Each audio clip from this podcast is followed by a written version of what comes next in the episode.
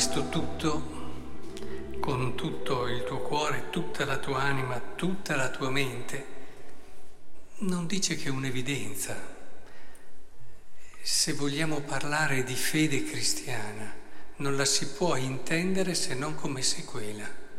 Sequela che ti chiama amore e non c'è amore se non c'è tensione al tutto. Se anche due amanti si amano e cominciano a fare la misura, ti ho dato abbastanza, amo fino a qui, eccetera, vuol dire che questo amore si sta già spegnendo.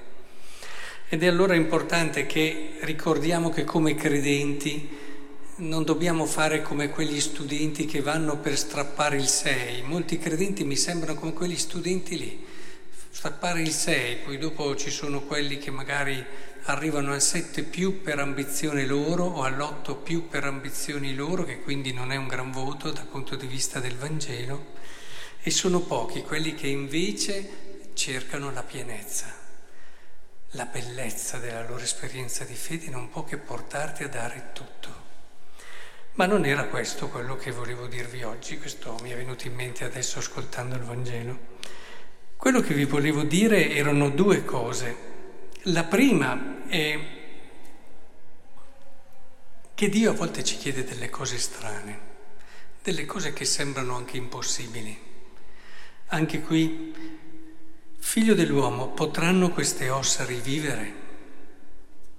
Eh, però qui il profeta risponde, Signore, tu lo sai, tu lo sai. Mi fai una domanda, ma tu lo sai.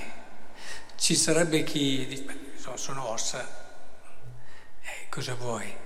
Il rivivere è una cosa che non ci appartiene. Eppure tu lo sai, Signore, ti ricorda quello che è nulla impossibile a Dio, eh, di quello che diceva appunto l'angelo Maria, ma tante volte è emersa questa idea. Quindi è importante, la prima cosa che vi voglio raccomandare, perché poi vedete che questo si realizza molto di più di quello, è una cosa incredibile, impossibile, eppure si realizza come si è realizzata quella cosa impossibile che è stata la risurrezione di Cristo. E questi due momenti hanno in comune la fiducia. Questo si è fidato di Dio, tu lo sai, anche quando tutto guardandosi intorno gli diceva no, e Gesù si è fidato del Padre anche quando tutto guardandosi incontro e facendo due conti gli diceva tuo padre ti ha abbandonato.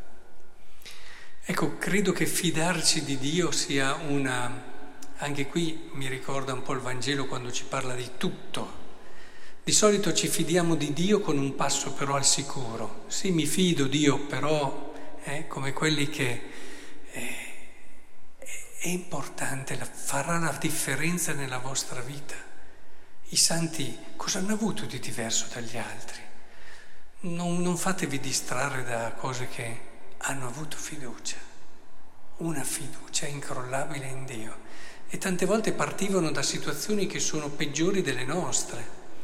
La fiducia fa miracoli, la fiducia ci fa andare oltre quello che può sembrare l'umano e ci fa entrare nell'orizzonte di Dio. E quindi mi raccomando, pregate tutti i giorni per la fiducia, che poi spero si traduca anche nella fiducia nell'uomo e in chi avete davanti. La seconda cosa invece la prendevo dal Vangelo.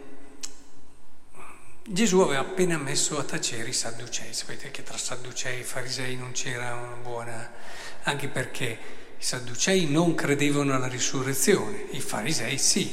E siccome Gesù li ha appena messi a tacere proprio sul tema della risurrezione, ecco che allora dicono, eh, però non è poi così antipatico questo Gesù, perché comincia a dire qualcosa che nel quale incredi, qualcosa che... E allora si mettono lì e cominciano a parlare con lui.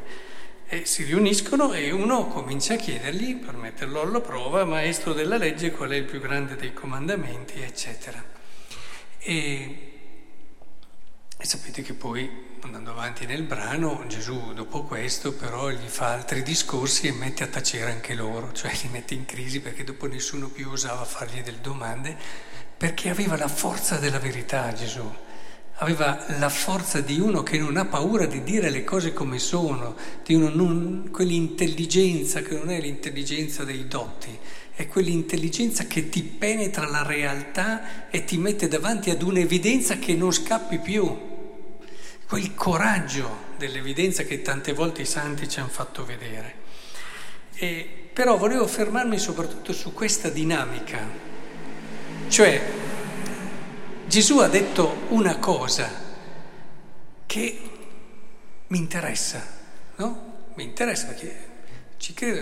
E quindi si sono, hanno detto, beh, fermiamoci un attimo, cerchiamo di conoscerlo meglio. Appena messo a tacere i nostri avversari, chiamiamoli così, insomma. E ci sono due modi per cui si può essere attirati da uno che dice una cosa, uno più profondo e l'altro più superficiale il primo molto buono, il secondo a mio avviso molto negativo. E guardate che queste dinamiche ci sono, poi adesso che entriamo in un contesto di elezioni ancora di più. Cioè, ci sono quelli che sono attratti perché avvertono nelle parole di qualcuno o in quello che fa una consonanza col loro cuore, con la dimensione più profonda.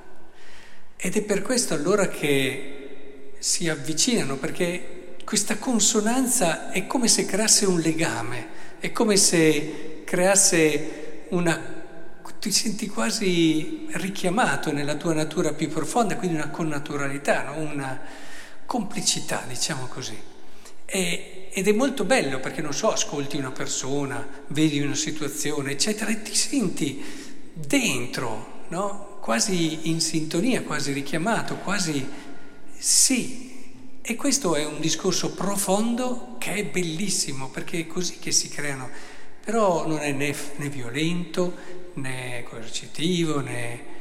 È, è un qualcosa neanche restrittivo, è un qualcosa che mantiene molto aperto il cuore, semplicemente avvicina a questa sorgente e ci permette di dissetarci perché possiamo camminare e crescere e questo va bene, capiterà, penso che sia capitato anche a voi.